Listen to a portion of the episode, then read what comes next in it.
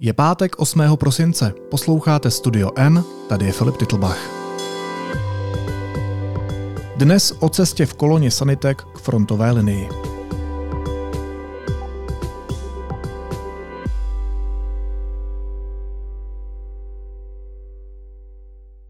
Mně je 66. Já si říkám, prostě, jak, jak, jakým právem já prostě se tady budu bát, když eh, lidé nasazují svoje životy a mladší, ti, kteří bojují na frontě, uh, co jako, co, co, co já se mám co bát? Cesta je úplně prázdná, protože na druhém břehu jsou rusové. Určitě nás vidí. Jedeme rychle, aby k nám drony nestihly doletět a s velkými odstupy, aby Rusům nestálo za to vypálit na nás raketu. Tomu se říká ruská ruleta. Viděl jsem na těch klucích uh, o generaci mladších, kteří už tam byli mnohokrát, jak si fakt dávají bacha. No já jsem takový vůl prostě, který si tam šel vyčurat uh, do trávy na vedle silnice a oni říkali, neblbníte, tam je mina, může tam být mina. To jsou slova ze zápisníku novináře a filozofa Martina M. Šimečky, který se společně s dalšími lidmi vydal do blízkosti frontové linie, aby tam dovezli několik sanitek natřenými vojenskou zelenou. Martine, zdravím vás. Dobrý den. Dobrý den, díky za pozvání.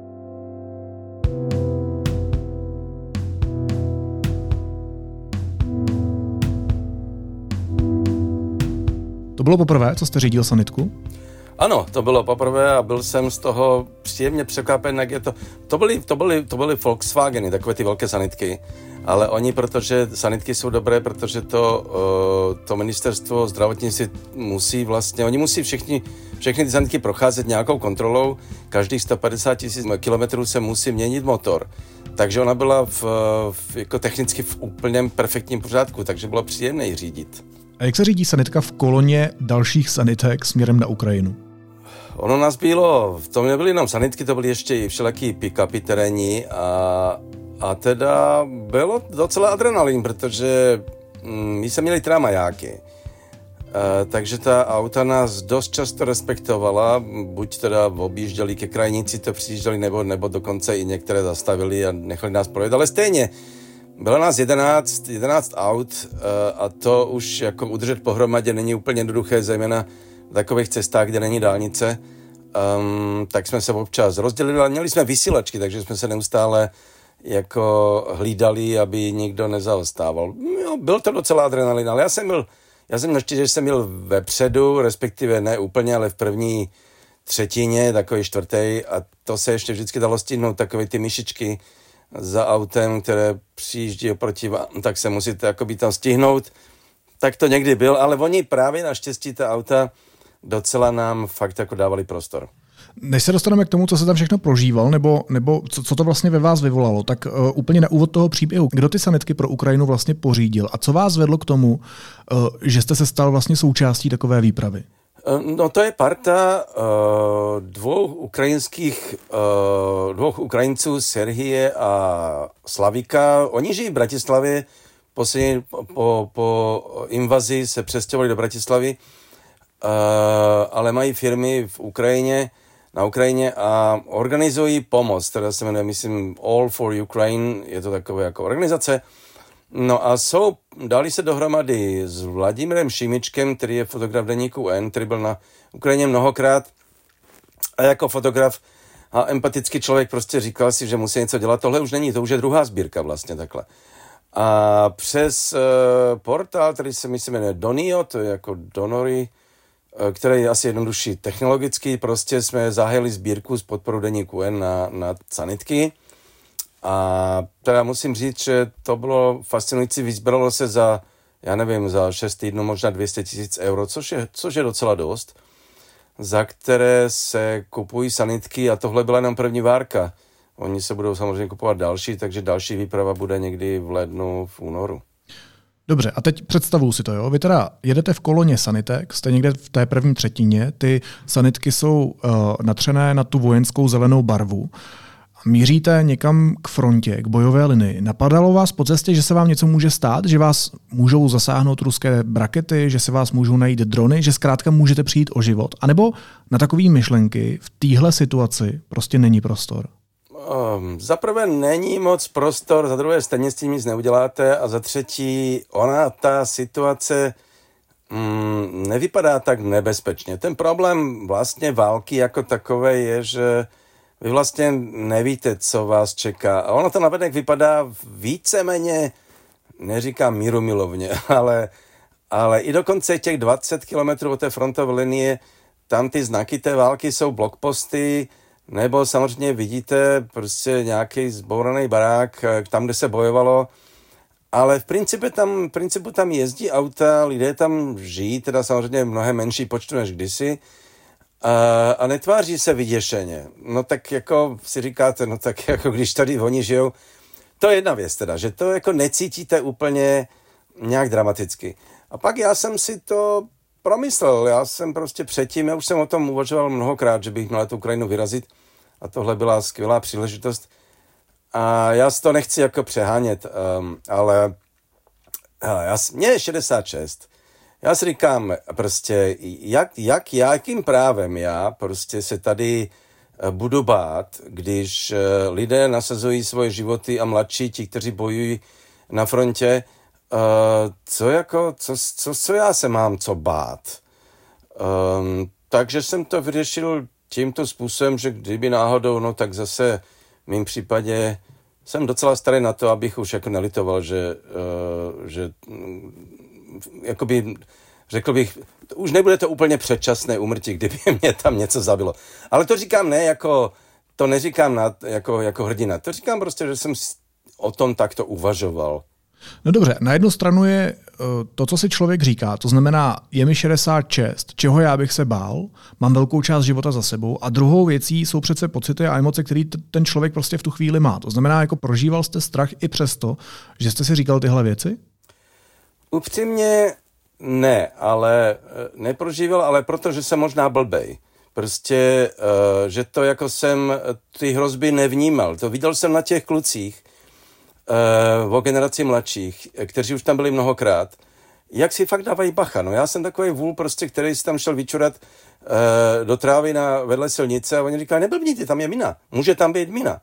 No a já prostě jsem blbej, že nejsem jakoby připravený ty hrozby vnímat, nemám ty zkušenosti, tak jsem se choval jakoby naivně, ani jsem nějak zvlášť proto nevěděl přesně, proto, jaké hrozby tam jsou, tak jsem je moc neprožíval. Ale viděl jsem na těch ostatních, že jsou jakoby hodně opatrní, tak eh, já jsem se přizpůsobil, byl jsem jenom obyčejný řidič, eh, dělal jsem to, co oni a snažil jsem se neblbnout eh, a přizpůsobit se jim, ale emocionálně jsem nebyl moc schopen to prožívat, protože tu situaci neznám. Dobře, ale tak do nějakého reálného nebezpečí jste se dostali, nebo potenciálně uh, reálného nebezpečí, protože vy jste byli v docela velké blízkosti Rusů, ne? Je to tak? Ano, je to tak, ale uh, ono zase je to tak, jasně, tam nejzajímavější na to byla pro mě jakoby z pohledu psychologického ta šílená jízda na okraji té kachovky, té přehrady, kde opravdu pět kilometrů od nás byli Rusové a viděli na nás, že oni nás viděli. Tak to si říkáte, hele, tak jako jestli někomu stojí za to tam poslat tu raketu, protože zase on nás, uh, sniper nás netrefí z pěti kilometrů, dron nás, nám ne, na nás nedoletne v takové rychlosti, Uh, no tak jedině ta raketa, no tak to říkáte, no tak jako snad tím to nebude stát za to, že jo, a proč by to dělali, že jo, tak zase nějaký sanitky jen můžou úplně roz, uh, rozpálit. A, a zvláště, když nám říkali na těch základnách, oni nám prostě říkali, no tak Rusové o nás vědí, my víme o nich, a je to všechno jenom otázka vlastně mm, jaksi matematická. Nakolik vám stojí drahá raketa za to tam něco prostě poslat, když nevíte výsledek, protože oni nevědí ty velíny, prostě ty uh, to řízení, prostě celé té operace ze základny 20 km od frontu je samozřejmě někde hluboko pod zemí, uh, oni nevědí, to je. Oni možná vědí, kde je ta základna, ale nevědí, kde, ten, kde je ten velín. No tak jako se jim nevyplatí tam ty rakety prostě uh, posílat. Ale to je to jenom spíš jako řekněme taková racionální úvaha. No nebo je to takový uklidňování se, ne? Možná. Um, no ale ve válce vlastně se jinak chovat nemůžete, protože kdybyste, uh, tak ten, to riziko k tomu prostě patří. Uh, a, a, a já jsem byl spíš jako divák, nebo teda vlastně ten, kdo tam přivezl tu sanitku. A já myslím, že oni taky si dávali bacha, aby nás nevystavili nějakému úplně teda velkému nebezpečí. To neznamená, že se vám něco nemůže stát, ale, ale to riziko bylo podle mého názoru relativně uh, racionálně odhadnuto. Aspoň já mám z toho ten dojem. No hele, a když se člověk teda vydá na takovou výpravu, tak co na něj dolehne? Je to, je to pocit smyslu života, protože je užitečný, protože je k něčemu v místě, kde je prostě ten člověk potřeba a, a možná ještě to uvědomění, že, že stojí na dobré straně historie. A nebo je to frustrace a smutek z toho, co na místě vidí a jakým způsobem se třeba chovají jeho spoluobčané, že už třeba nechtějí tolik podporovat uh, Ukrajinu v té, v té Putinově válce. Co na vás dolehne v takové, v takové situaci? Je to spíš to první, je to taková ten pocit, eh, nemůžu říct euforie, ale prostě pocit užitečnosti. A v jistém smyslu je to, je to příjemný pocit, že prostě někomu můžete pomoct.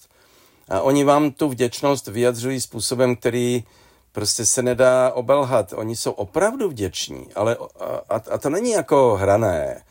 No a tak se cítíte jako až trochu, trochu nepatřičně když vás objímají a děkuji vám, protože říkám, no, tak já jsem to tady jenom odřídil, že jo, to auto. Uh, jako za co mi děkujete?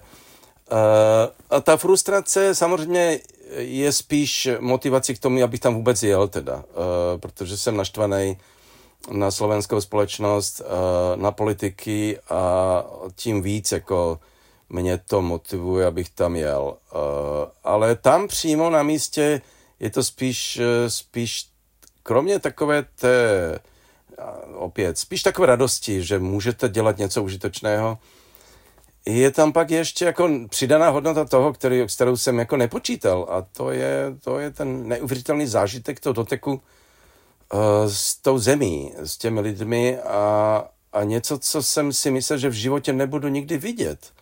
A viděl jsem to, což je pro mě jako spisovatele, ale člověka zvědavého, jako přidaná hodnota samozřejmě velkého, vel, to má pro mě, to mělo velikou cenu, jako by ten zážitek samotný. A když mluvíte konkrétně o tom dotyku se zemí vyloženě, tak jak se vlastně liší ten prožitek, který člověk má, když vidí fotky, videa, reportáže a když má tu situaci nesprostředkovanou? Já myslím, že právě to je ten náš problém naší doby. Navzdory všem dokonalým technologiím, se ve skutečnosti nedokážete, nedokážete zprostředkovat uh, ten základní zážitek z toho, aniž, ani byste tam byli.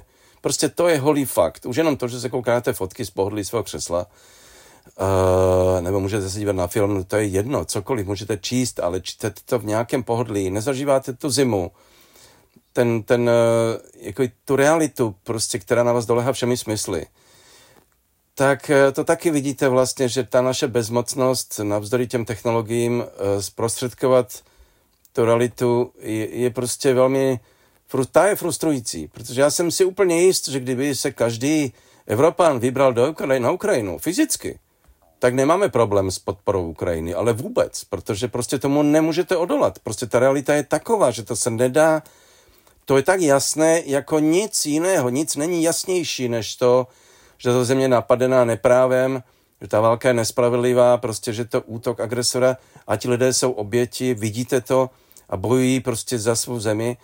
To se, jako, to se nedá vůbec nijak obelhat, když tam jednou jste. Ale samozřejmě není náhoda, že většina Evropanů tam nikdy v životě nepůjde, nejenom ze strachu, ale možná právě proto, že nechtějí vidět tu realitu. No, no a změnil by se postoj politiků a političek, kteří dneska ječí, že už žádný náboj Ukrajině, uh, žádnou korunu nebo ve vašem případě žádné euro, že, že nechceme uprchlíky z Ukrajiny, uh, kdyby se tam měli podívat? To jsem, tím jsem se si docela jist a právě proto tam nejedou. Uh, to není náhoda, že Viktor Orbán nikdy nebyl na Ukrajině od, od invaze. To není náhoda, že Robert Fico říká, co by tam dělal v tom Kijevě. Tak se setká se, myslím, s ministerským předsedou Ukrajiny někde na hranici Ukrajiny a Slovenska. Teď o to vyhlásil, že někdy v lednu se tam potká. On na tu Ukrajinu nepojede. No právě proto, že by byl svědkem něčeho, co uh, o čem si on sám dobře ví, že by to změnilo jeho názor, který nechce změnit. To je to, je to popírání reality je v tomto případě vědomé. Uh, a to přece víme, ti politikové, kteří vyjeli do Kijeva jako, jako první, byli tak otřeseni tím zážitkem, že opravdu to velik, do velké míry změnilo postoj eh, evropských politiků vůči Ukrajině a není náhoda, že kteří pomáhat nechtějí, tam prostě nejedou.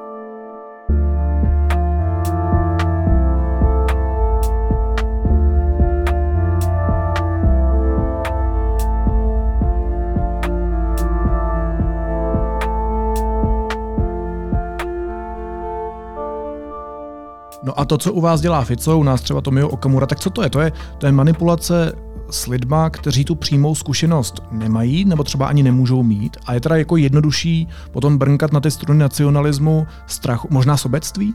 Ano, samozřejmě sobectví, um, zároveň strach z části, nebo vůbec jako lidí z války, jeho argumenty jsou, že to není naše válka, jako kdyby Ukrajina nebyla náš soused, což je úplně tupé, ale prostě ti lidé to samozřejmě chtějí slyšet. A je to, je, Fico je mistr prostě v tom, v čem byli mistři taky prostě nacisté. Uh, uh, že prostě dokáže jako se líškat prostě té svině úplně z lidské bytosti, tomu horšímu, že jo. Uh, a tohle dělá programově, um, z těch lidí vlastně, kteří by původně možná ani nebyli tak špatní, jak on je z nich dělá špatné lidi, záměrně, aby ho volili.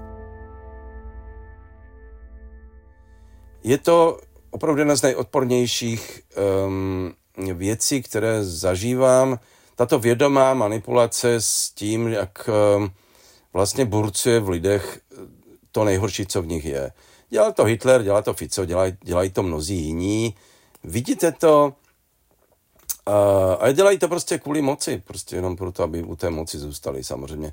Není zatím nic jiného, tam není, to je čistý, to je čistý chladný kalkul, který nemá jakoby z toho emocí, dokonce bych řekl, že ten Hitler byl aspoň vášnivě někoho nenáviděl, že jo.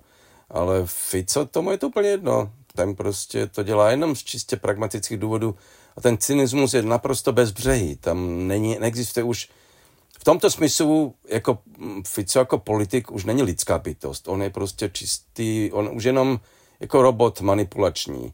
Eh, jak, jestli má nějaké lidské city, nevím, možná v soukromém životě, i když o tom trochu pochybuju, ale, ale jako politik už žádné city samozřejmě nemá.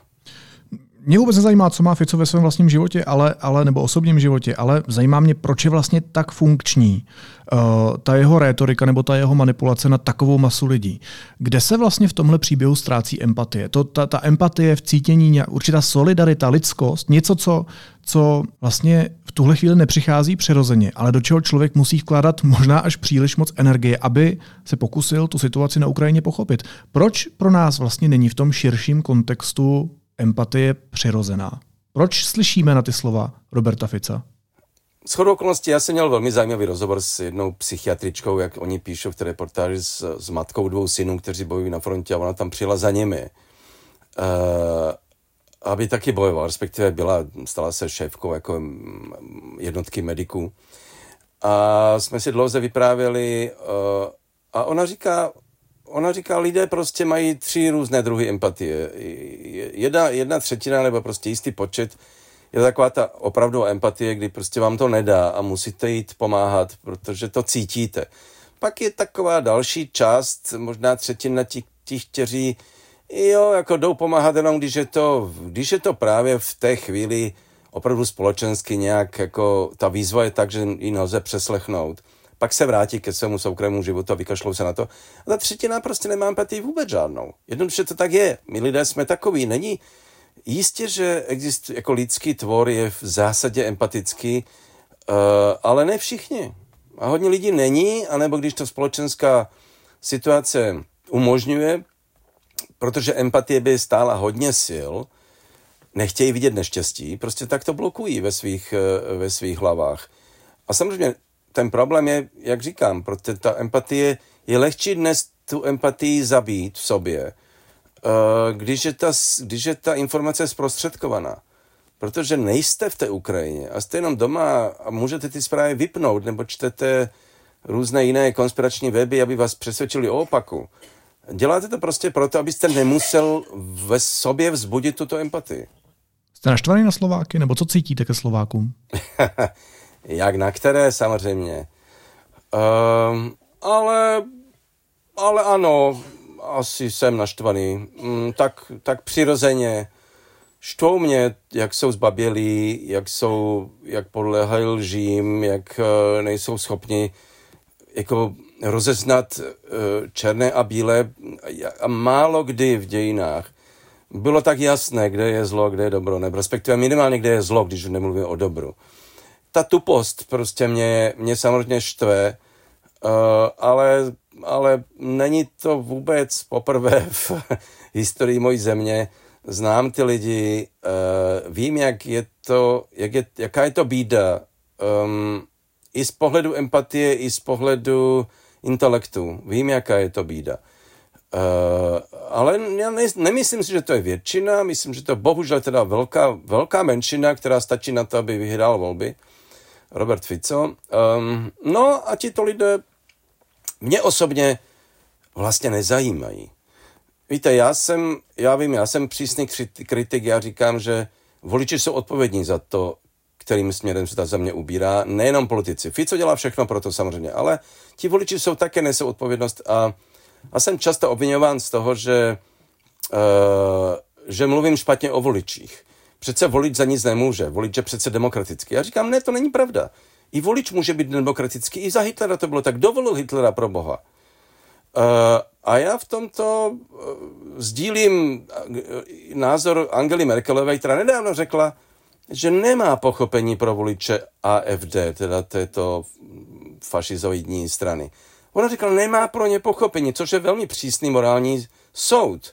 A já to můžu říct, že tvrdil, jak omezím se na to, řeknu, nemám pro ně pochopení, pasta. Hmm. U nás teď vyšel výzkum nedávno, vlastně, který byl první z těch všech, který se, um, který se u nás dělal, který uh, ukázal jako výsledek, že Češi poprvé vlastně ve většině nepodporují vojenskou podporu Ukrajině. Um, je to u nás stejná bída? Jsou Češi stejná bída jako Slováci? Ne úplně, ale, ale ta slábnoucí podpora samozřejmě souvisí i s, s českými politiky, Babišem, Okamorou a tak dále. Jistě do jisté míry taky s únavou.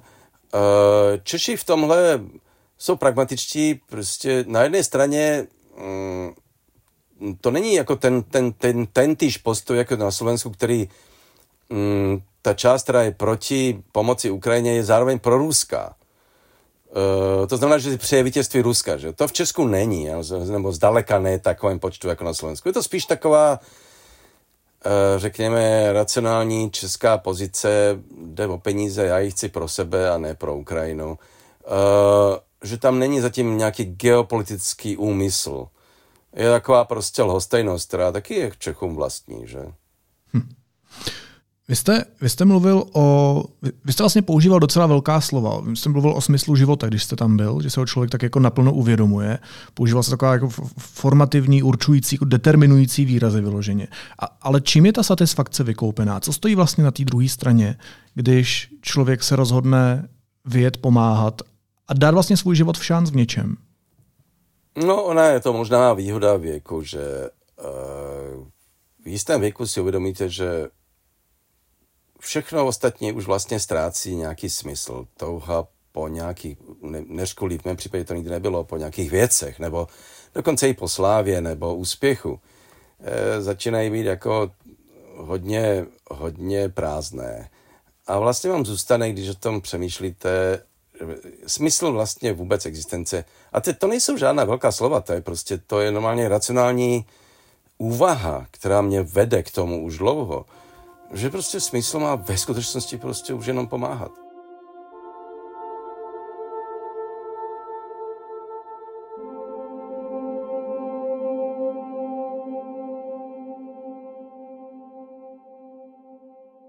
Vy už tady napůl, napůl trochu jakoby nejste. A, a, a tím pádem jako všechno, co ještě má smysl, uh, je prostě dávat ještě to, co můžete těm druhým. Prostě to je, to není, to není opravdu, já chápu, že v mladém věku není jednoduché tohle pochopit, protože máte před sebou život a plno ambicí, ale v jistém věku se začíná člověk k tomu uh, dopracovávat úplně racionální úvahou. Jasně, jsou lidé v mém věku, kteří naopak prostě uh, blbnou a já nevím, jako to už je jedno. Prostě lidem, člověk může ke stáří taky zblbnout a být ještě horší než, než předtím. Což já doufám, že se mi, já prostě nechci, aby se mi to stalo. Takže to je vlastně vnitřní strach, který vás žene do takových situací? Ale to tak bylo vždycky. Já jsem měl vždycky vnitřní strach ze, ze selhání, což je podle mě normální lidská, uh, jaksi součást lidské povahy a bytí, že se snažíte neselhat prostě. Především morálně, pochopitelně, ale to já si myslím, že je přesto, že si věřící lidé myslí, že liberálové nemají morálku, já si myslím, že v tomto případě je to totéž, jako věřící se bojí selhat vůči Bohu, protože má pocit, že bude strestán. Uh, já se bojím selhat prostě vůči sobě sama, protože si myslím, že budu strestán sebou samým. Nějak vlastně. Už svým životem, který potom jako bude blbě prožit.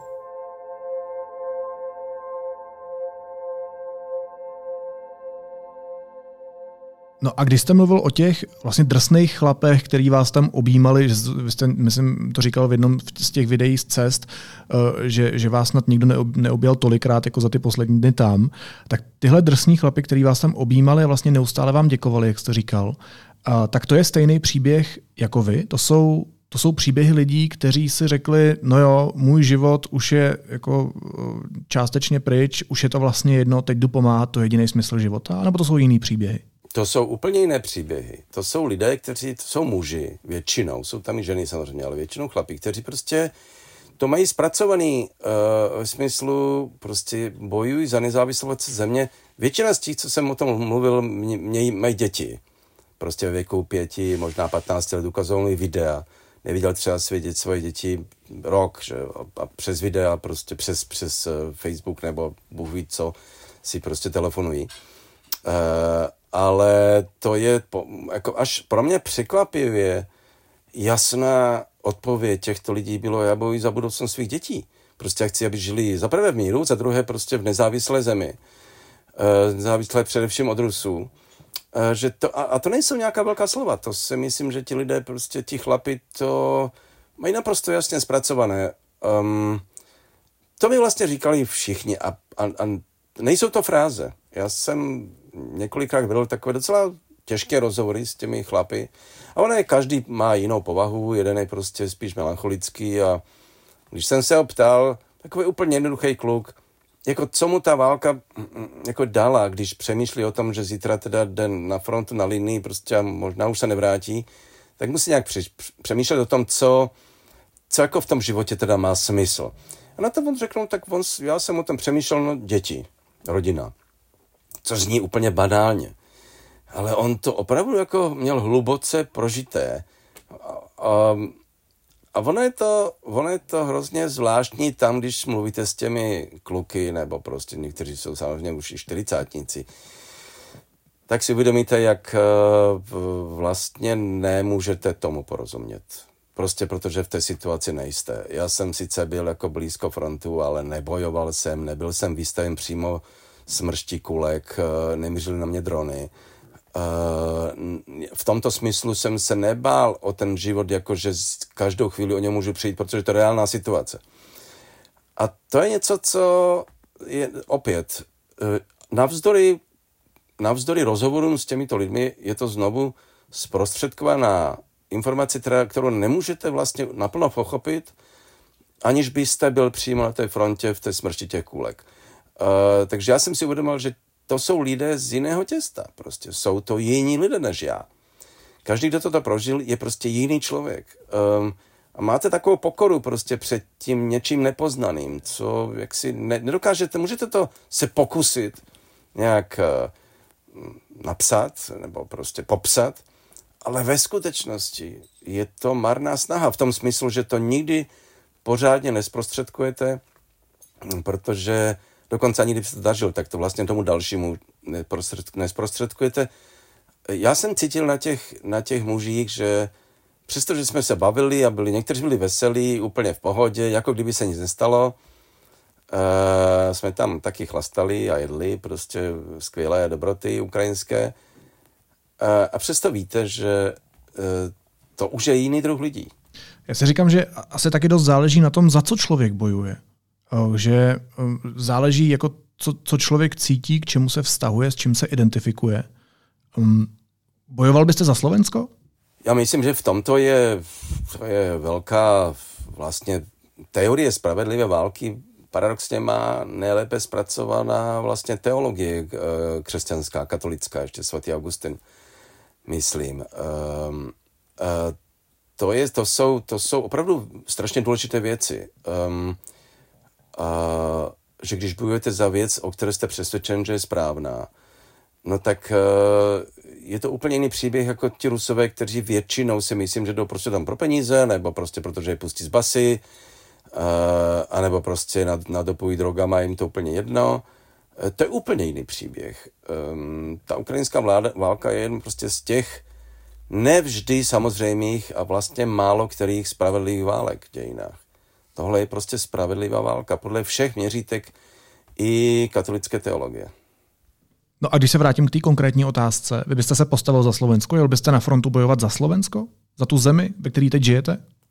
No, já si myslím, že ano, ale, ale na druhé straně právě mě, já si, asi bych už nebyl moc užitečný v tom svém věku, ale jako spíš přemýšlel jsem o tom, jako úplně racionálně, protože na Slovensku jsme měli takovou kauzu, že se desítky tisíc mladých mužů odhlašovali od případné branné povinnosti, kdyby byla mobilizace. Uh, a já jsem si říkal, tak kdyby na to přišlo v této chvíli, jako nemluvím o konkrétní situaci, když třeba když nás napadli Rusové, tak ano, já si myslím, že bych tam šel, no. Ale, ale to člověk nikdy neví, to, jako, to jsou jenom takové, vlastně jsou to prázdné řeči, když to říkám, protože až když jste vystaveni té situaci, můžete, můžete potvrdit pravdivost takové věty, že to prostě předem vlastně nikdo z nás podle mého názoru neví. A jak se díváte na lidi, kteří by nebojovali, kteří rovnou řeknou, že by nešli? A podle toho, z jakých důvodů. Někteří můžou být pacifisti, tak ty považuji za hlupáky. Ti, kteří to dělají, protože, protože si myslí, že by protože vůbec nevěří prostě v, v smysl v nějaké vlasti, nebo, nebo to byl taky tehdy odpor vůči tehdejší vládě, tento postoj těchto lidí, tak těmi pohrdám. Ale já, jako když to říkám, tak to neříkám jako ve smyslu, že jim to... Já s ním prostě pohrdám tak, jak člověk může pohrdat, aniž bych to nějak um, zvlášť prožíval, prostě jako kašlu na ně, ale pohrdám jimi jako, jako um, jak to říct, prostě nejsou to pro mě slušní lidé tím končím, jako je, je mi to úplně jedno, jako já vím, že tady žijou a žiju mezi nima a nejsem už, jako ne, nemám chuť prostě se v, vcitovat do jejich uh, povah, důvodů, paranojí, konspirací, je mi to úplně jedno. Já vlastně dojem, že můj vztah vlastně není tak hluboce zakořeněný, abych ho vyměnil za svůj vlastní život nebo za život mojí rodiny. Možná, že kdyby byl ten moment, kdybych si mohl vybrat mezi tím postavit se na frontu nebo odjet, tak bych spíš byl ten člověk, který by odjel. No, tak, tak to samozřejmě to udělala spousta lidí. Um, a vedle se o tom debaty s, s různými kamarády. Teď naposledy jsem byl v Sarajevu a s jedním svým kamarádem, hm, divadelným režisérem, který říká, žádná válka nestojí za smrt, eh, za smrt těch synů, synů těch matek. Um, já mu říkám, no dobře, no ale kdyby teda nikdo nebojoval, tak dneska už tu Ukrajinu prostě mají plně v rukou Rusové a budou zabíjet stejně ještě víc těch synů, protože, protože Rusové tam přišli zabíjet. Uh, takže když se nebráníte, tak těch mrtvých bude daleko víc. No ale to je právě perspektiva člověka, který prožil oblehání Sarajeva. Uh, a, a smrt prostě vlastně viděl všude.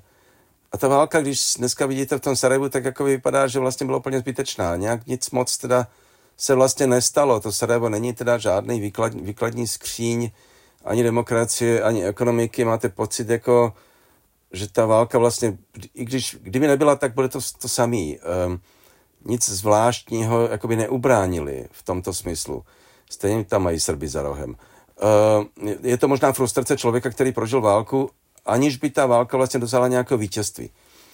Uh, ale ta debata o tom, jestli matky, um, jestli matky mají posílat své syny do boje, uh, anebo máme, máme uvažovat o tom, že žádná smrt těchto synů nestojí za bolest těch matek, Je velká otázka, každý to řeší zvlášť eh, a ty matky, které jsem já tam viděl, i tu zvlášť, tuto psychiatričku, to byla fascinující prostě. Mimochodem krásná žena, prostě dva dospělí synové, naprosto, no psychiatrička, inteligentní, všechno to měla v hlavě zpracované.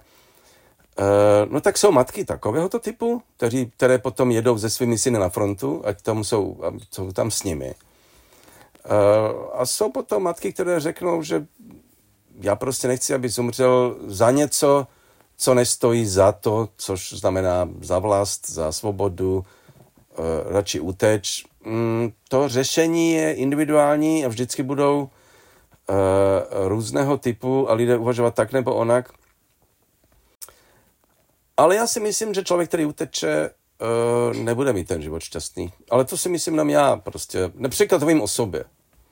No a když jsem vám říkal ten svůj postoj, nebo možná moje limity uh, osobní, který, který nějak u sebe vnímám, tak pohrdáte mnou? Jsem, jsem vlastně, jsem, jsem ve vašich očích zbabělec, nebo může být každý hrdina? Je možná ta otázka na stole. Ne, Filipe, vůbec ne. Zaprvé nevíte, co uděláte, kdyby na to přišlo. Takže když říkáte tohle, může to být stále ještě pouza, ve které říkáte, tahle společnost na mě kašle, protože prostě mě vlastně nemá ráda, odmítá mě. Uh, a vy to cítíte. Proč byste měl za ně bojovat? Ve vašem případě je to taky jiná situace. Uh, uh, že to je pochopitelné, ale jak říkám, ono se to až v té okamžiku toho, toho, toho činu projeví. Uh, takže když dneska říkáte, že byste volili radši život uh, uh, a tu vlast radši opustil, je pořád jenom, promiňte, póza. Prostě nevíte, co byste dělal protože nevíte, jaká situace by nastala. No a není vaše odpověď, že byste nejspíš zůstal taky pouze vlastně? No jistě. Teď já říkám, že nevím, co bych udělal, že všechno, co říkám teď, je prostě jenom jakýsi postoj, který můžu dávat takový najevo, uh, ale on by se stvrdil až tím činem. Prostě to moje slova není možné brát úplně vážně, stoprocentně, protože já sice si myslím, že říkám pravdu o sobě, ale to by se dozvěděla prostě až v tom okamžiku. To je prostě tak. Každá kritická situace nakonec, nakonec eh, toho člověka odkryje prostě v tom jeho jádru. Eh, ta válka na Ukrajině odkryla prostě spoustu lidských odsudů a rozhodnutí, eh, které, které člověk o sobě neví. Jak jsme se tam potkali, jsme se tam cestou na, na okraji Charkova potkali s tím Slovákem, s tím Robom, který byl fascinující člověk, prostě, který šel bojovat na Ukrajinu, jeden asi ze dvou Slováků. E, normálně na frontu, teď čeká na papíry, prostě by mohl pokračovat. Vodil tam a říkal mi, protože nic jiného jsem nemohl udělat. No tak e, mm, tu otázku jsem se ho nezeptal, jestli to viděl předtím, že to udělá. Já myslím, že by řekl, že ne, že prostě se rozhodl, protože jinak nemohl. No a to jeho odlišuje od drvitivé většiny jiných, e, ale já si myslím, že to ani sám o sobě nevěděl. On mi říkal, víte, já nemám moc rád lidi. a prostě možná před nima utekl z toho Slovenska. Prostě za, a, a taky mi řekl, že poprvé v životě má pocit, že je užitečný. Že nasl smysl života. No, někdo hledá, někdo ne. Já jsem o sobě taky říkal pravdu ve smyslu poznanou pravdu. To, co si myslím, to, jak se znám a máte pravdu v tom, že to se vždycky ukáže až v krizových situacích. Ale pojďme se teda od nás po zéru dostat k, k lidem, kteří tohle prožívají. Možná ještě poslední otázkou. Mě by zajímalo, jestli Ukrajinci a Ukrajinky na nás spoléhají, že se na ně nevykašleme. Jestli vlastně, jestli nám věří a jak se z toho vy cítíte?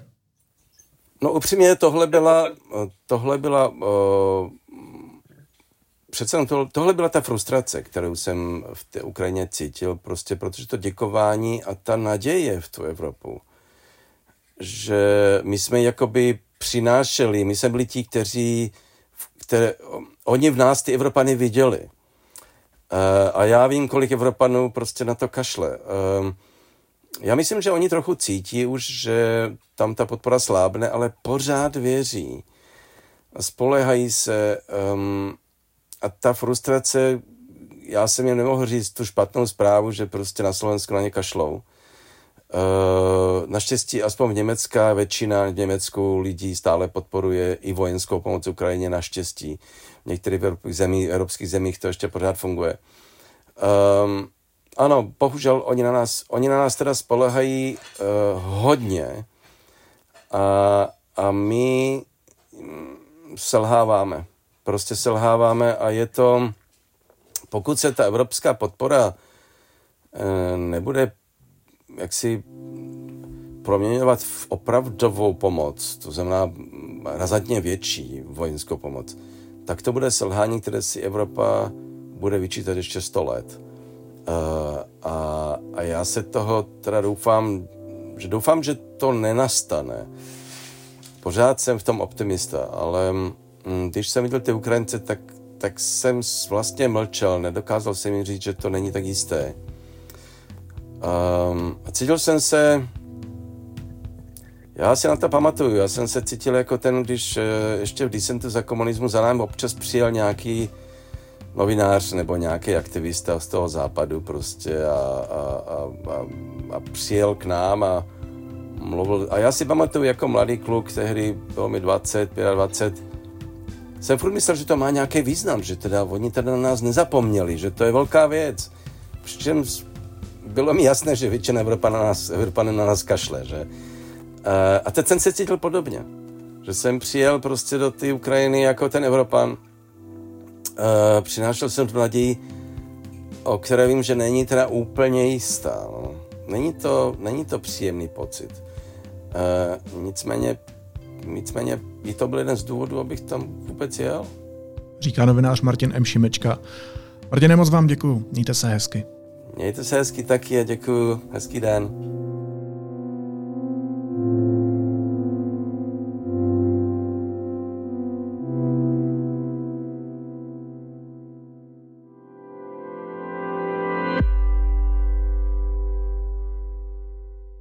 Následuje krátká reklamní pauza. Za chvíli jsme zpátky.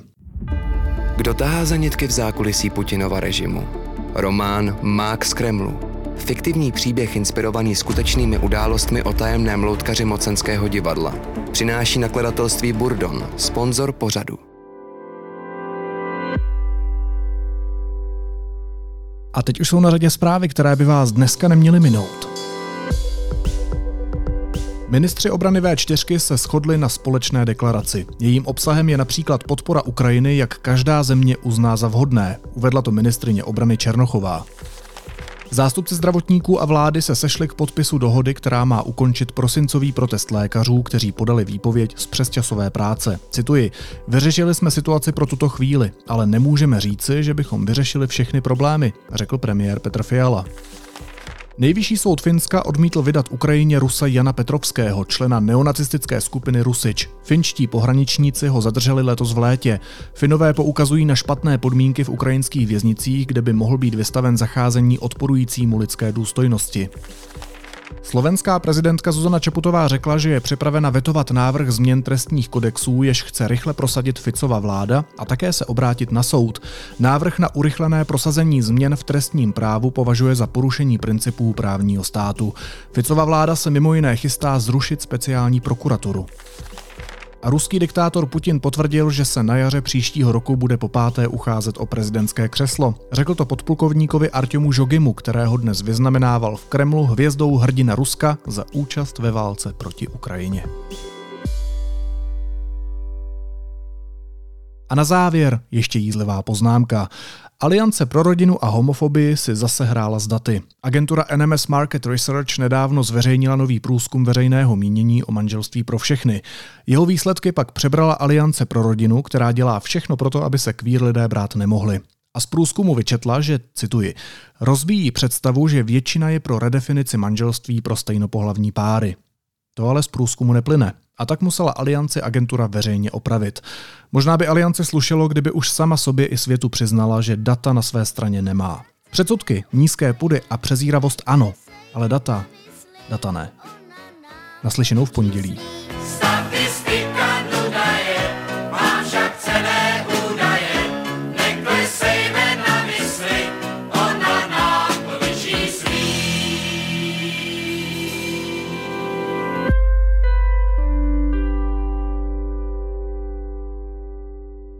Pokud máte Studio N rádi a věříte v nezávislou žurnalistiku, budeme rádi, když budete epizodu sdílet na sociálních sítích, řeknete o nás vašim blízkým a kamarádům, anebo nás třeba ohodnotíte v podcastových aplikacích. Sledovat nás můžete taky na Instagramu pod názvem Studio N Podcast. Jsme tu pro vás a vážíme si vaší věrnosti a důvěry. Festival progresivní elektronické hudby Lančmí zve společně s Národní galerií Praha na nevšední audiovizuální zážitek. 8. prosince bude klášter svaté Anešky České hostit AV Performance All About, oceňované skladatelky Grand River, která akt představila publiku na uznávaných světových festivalech. Performance doprovodí akustický klavír a site-specific light design. Line-up doplní Valmo, Exploited Body, Jim Krutor, Francis Sander a Družběta a Martina B2B Kevu. Lístky kupujte na goout.cz.